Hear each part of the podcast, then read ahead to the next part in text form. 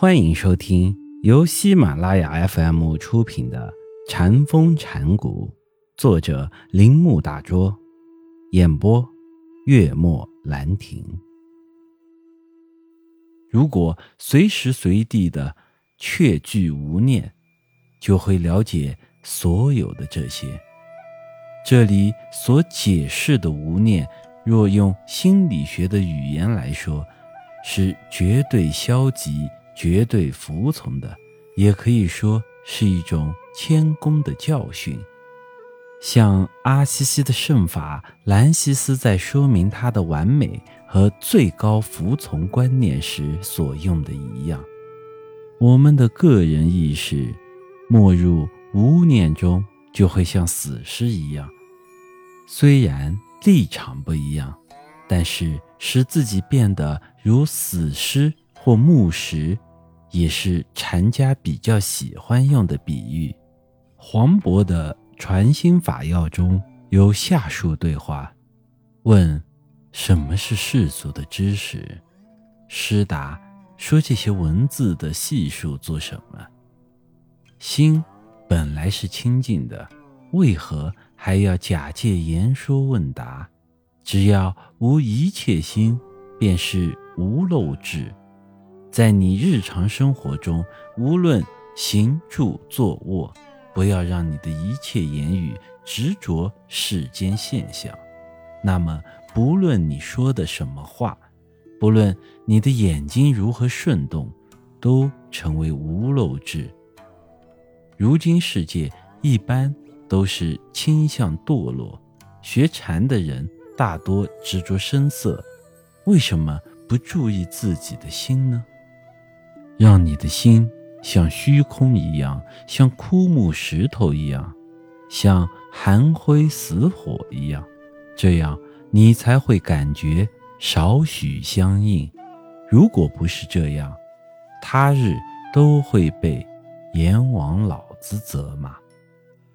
圣罗耀拉把服从当作所创教团的基石，这在精神上与禅师们所谓的绝对无动于衷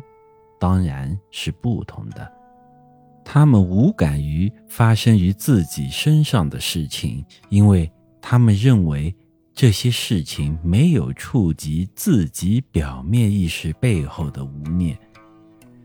由于他们坚守无念，因此所发生的一切其他事情，包括通常所谓属于自己意识的东西，都好像影子一样。所以他们可以攻击禅师，而他的无念却仍然不乱。用基督教的专用名词来说，这种容许是一种牺牲，是一种为上帝之荣耀而行的反击。